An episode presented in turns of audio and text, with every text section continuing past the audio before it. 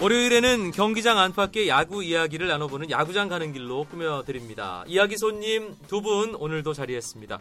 경향신문 이용균 야구 전문 기자 어서 오세요. 네 안녕하세요. 일간 스포츠의 유병민 기자 바쁘시죠? 괜찮습니다. 안녕하십니까? 네. 그 야구 스토브리그가 워낙 이야기가 많아가지고 그렇습니다. 야구 기자들이 시즌 끝났다는 생각이 별로 안 들 것 같아요. 어떻습니까, 이용균 기자? 어, 지면이 모자란다는 생각이 든 적이 별로 없었거든요. 그 오프 시즌 때는. 네. 근데 정말 이야기거리들이 많아서 지면이 모자란다는 생각이 많이 들 정도로 굉장히 뜨거운 스토브리그가 이어지고 있습니다. 지난 시간에 저희가 FA 네. 523억여 원이 풀린 정말 큰 FA 시장에 대한 이야기를 했는데 지난 한 주도 상당히 뜨거웠습니다. 그렇습니다. 특히 2차 드래프트에 대한 관심. 첫 번째도 뭐 그랬는데 2년 만에 열린 2차 드래프트 두 번째 시장. 상당히 많은 이야기거리를 남겼어요, 이병민 기자. 네, 일단 이번에 신생팀 19단이죠. KT가 이제 2차 드래프트로 선수급을 8명을 받게 됐습니다. 그래서 이번에 무려 34명이 유니폼을 바꿔 입는 하상 초유의 대이동이 시작됐는데요.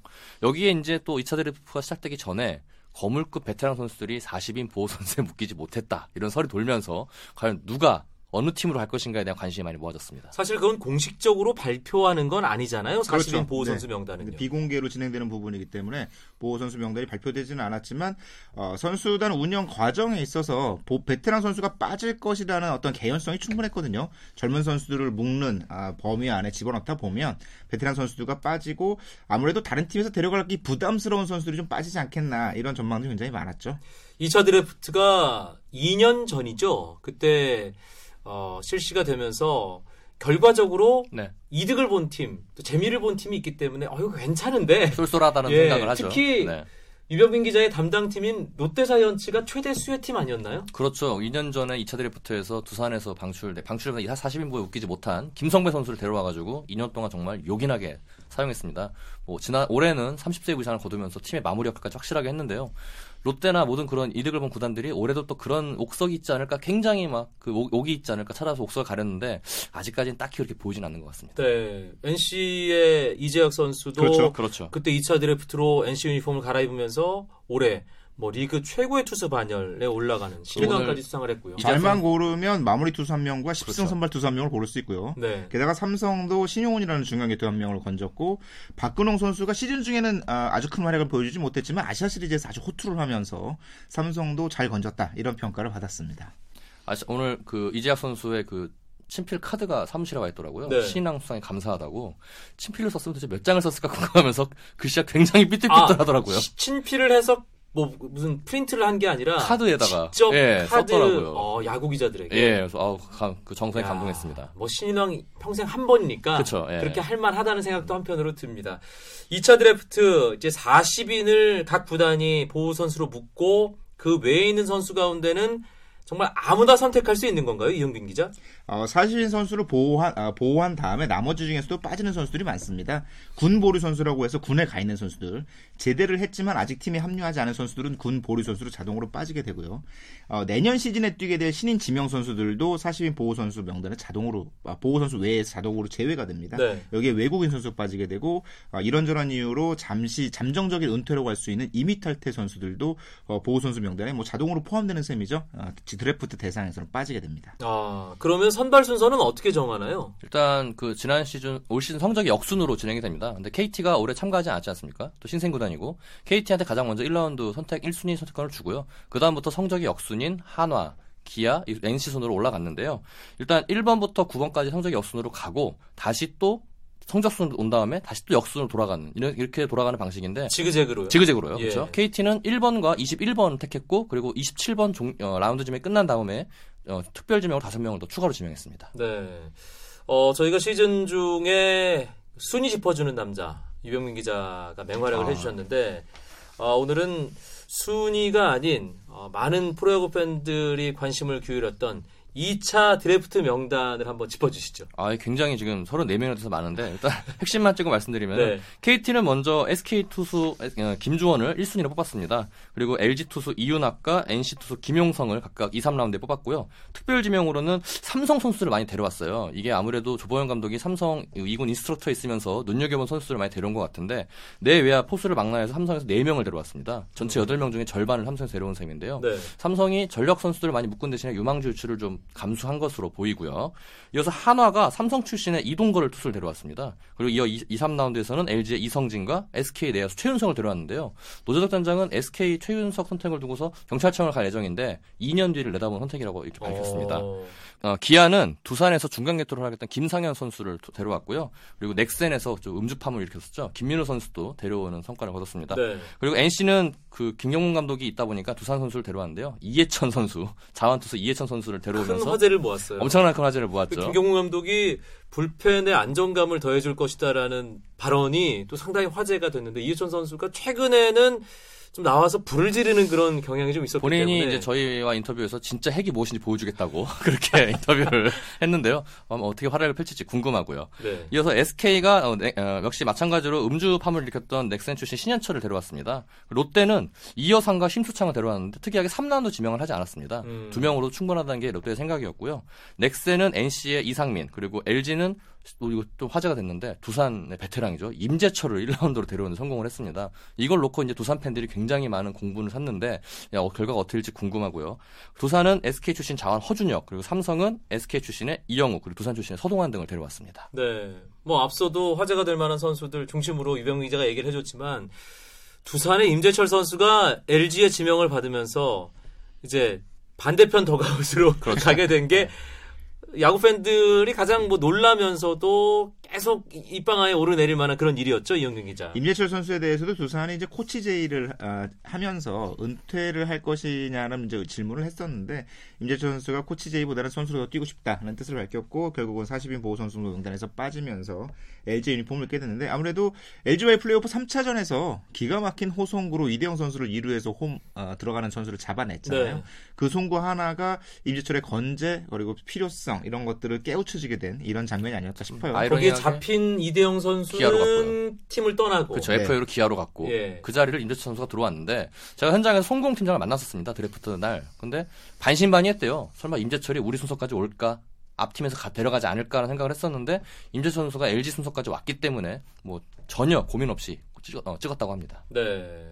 뭐 이용규 기자 지난 1차 그러니까 첫 번째 2차 드래프트도 뭐 다들 기억을 하고 계시겠지만 어떤 선수 또 이- 이동에 좀 깜짝 놀랐는지 혹은 뭐 주목할 만하다고 생각을 했는지 뭐 아무래도 NC로 간 이해천 선수의 움직임 굉장히 중요했고요. 네. 어, 아, 그 전체적인 선수들 그 구성 명단이 보호 선수를 묶을 때 있어서 유망주 투수들은 적극적으로 보호하려는 움직임이 굉장히 많았어요. 그래서 구단들이 내심 아, 이번 아, 트레이드 어, 2차 드래프트에서 제2의 이재학을 찾을 수 있지 않을까라고 음. 기대를 많이 했는데 그런 선수들은 꽁꽁 다 묶고 음, 베테랑 즉시 전력감들이 많이 풀리면서 아, 김상현 선수라든가 이해천 선수 아, 이런 선수들이 풀려서 다른 팀으로 유니폼을 바- 갈아입게 됐죠. 네. 그리고 재밌는 선수 중에 한 명이 이 KT가 삼성을 4명이나 뽑았잖아요. 네. 근데 어쩌면 이 삼성이 5명이 될지도 모르겠어요.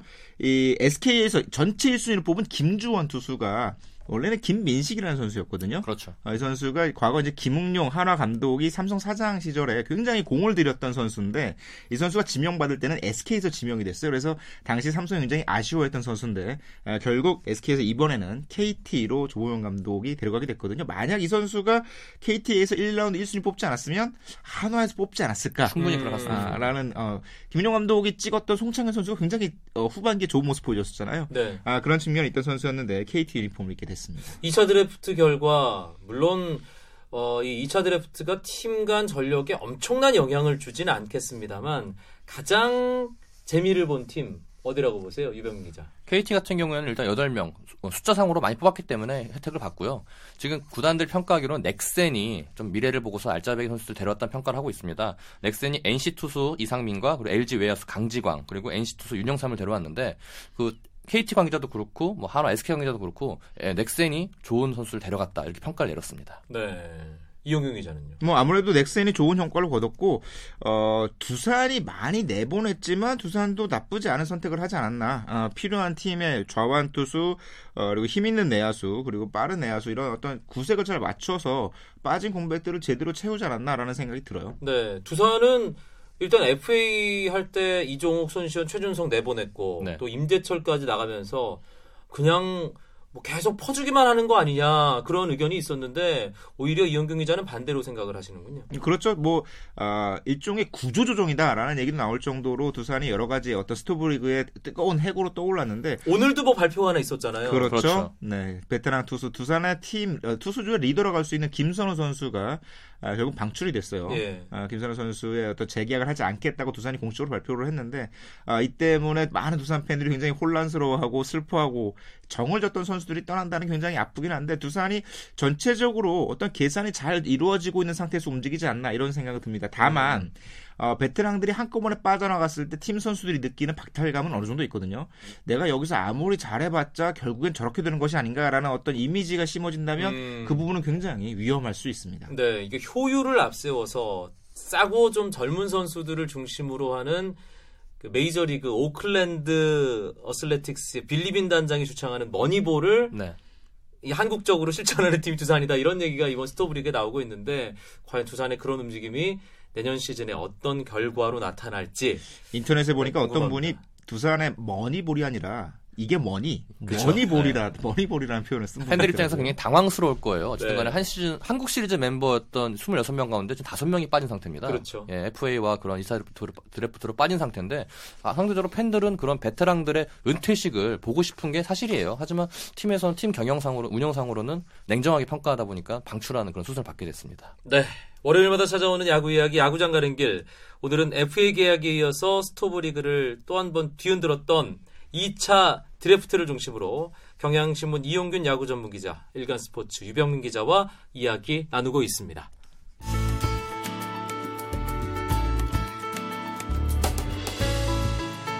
스포츠가 주는 감동과 열정 그리고 숨어있는 눈물까지 담겠습니다.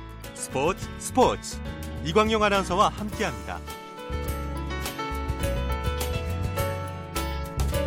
선수들 간의 이동이 스토브리그 초반 계속 이어지고 있는데 이동이 다 끝난 게 아니잖아요. 보상 선수 지명이 남아 있죠, 이용균 기자. 그렇죠. 네. FA 선 FA로 여러, 여러 명의 선수들이 이동을 했기 때문에 그 FA 선수에 대한 보상소 지명이 이어지게 되거든요. 아, 보상 아, 우선 협상 기간이 끝나자마자 바로 17일 날 계약했던 선수들의 보상 마감 시한은 27일까지고요. 그리고 하루 뒤에 계약을 했던 로- 두산의 최준석 선수 같은 경우에는 롯데가 28일까지 아, 두산에게 보상 선수를 뭐 보내주면 되는 상황입니다. 네, 기한은 그렇고 그럼 어떤 절차를 거치게 되는 거죠, 이병민 기자? 네, 일단 아까 말씀드렸지만 FA를 영입한 팀은 KBO의 계약 승인이 공시되면 3일 이내에 보호 선수 명단 20명을 그 전속 팀에 줘야 됩니다. 20명만 묶을 수 있어요. 그렇죠. 수용 네. 될수 있죠. 그래서 어제 어제 지금 SK와 기아에게 한화가 명단을 보냈고요. 방금 제가 롯데랑 통화를 했는데 롯데도 두산에게 오늘 그 20인 보호수 명단을 보냈다고 합니다.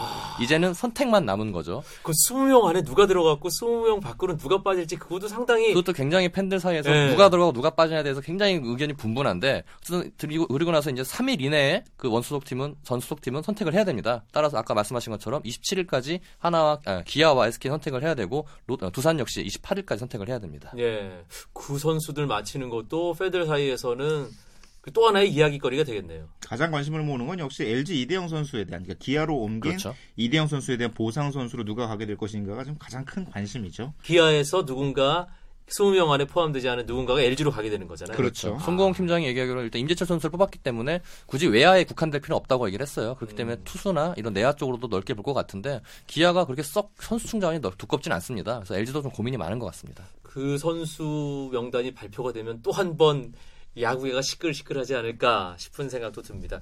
그리고 이 스토브리그 기간 해외 진출을 선언한 선수들의 이동도 관심을 모으고 있는데 오승환 선수 2년간 총 9억엔 한신 그렇죠. 타이거즈의 마무리 투수 자리를 차지하게 됐네요. 사실 한신의 별명은 국내 야구 팬들 사이에서는 양치기였잖아요. 그렇죠. 양치 네. 소년이었죠. 매년 이 일본 진출. 선수가 나올 네. 때마다 영입한다 영입한다 하다가 결국 한 번도 영입을 안 했는데 이번엔 결국 이 국내 최고 마무리 투수인 오승환 선수를 아, 2년간 9억, 9억엔인데요. 계약금 2억엔, 연봉이 각 3억엔씩 합의 8억엔이고요. 여기에 옵션이 5천만 원씩 붙어서 2년간 총액 9억 엔에 아, 계약을 했습니다. 일본에 진출한 선수의 진출 조건으로는 가장 높은 금액. 그렇죠. 오승환 선수가 우리나라 선수들 중에 17번째 일본 진출 선수가 됐는데 네. 역대 최고 대우로 지금 일본 진출하게 됐습니다. 예, 성공 가능성은 어느 정도로 볼 수 있을지 그 부분도 궁금한데 뭐 계약과 관련해서 뒷얘기가 있나요? 일단- 저희 그 KBS에서 그 특종을 터뜨렸잖아요. 네, 저도 뭐 뉴스를 보고 알았는데 네. 일단 제가 22일 날 제가 2차 드래프트 취재를 해서 청담동에 있는 L 호텔을 갔습니다. 근데 이 자리에서 오승환, 오승환 선수를 만났어요. 오승환 선수가 그 호텔에 머물고 있었더라고요. 네. 거기서 서울에서 개인 훈련을 하면서 그 호텔에 머물고 있다가 짐을 빼러 호텔을 들어왔더라고요. 그때 저랑 마주쳤습니다. 그러고 나서 1시간 뒤에 계약 발표가 났거든요.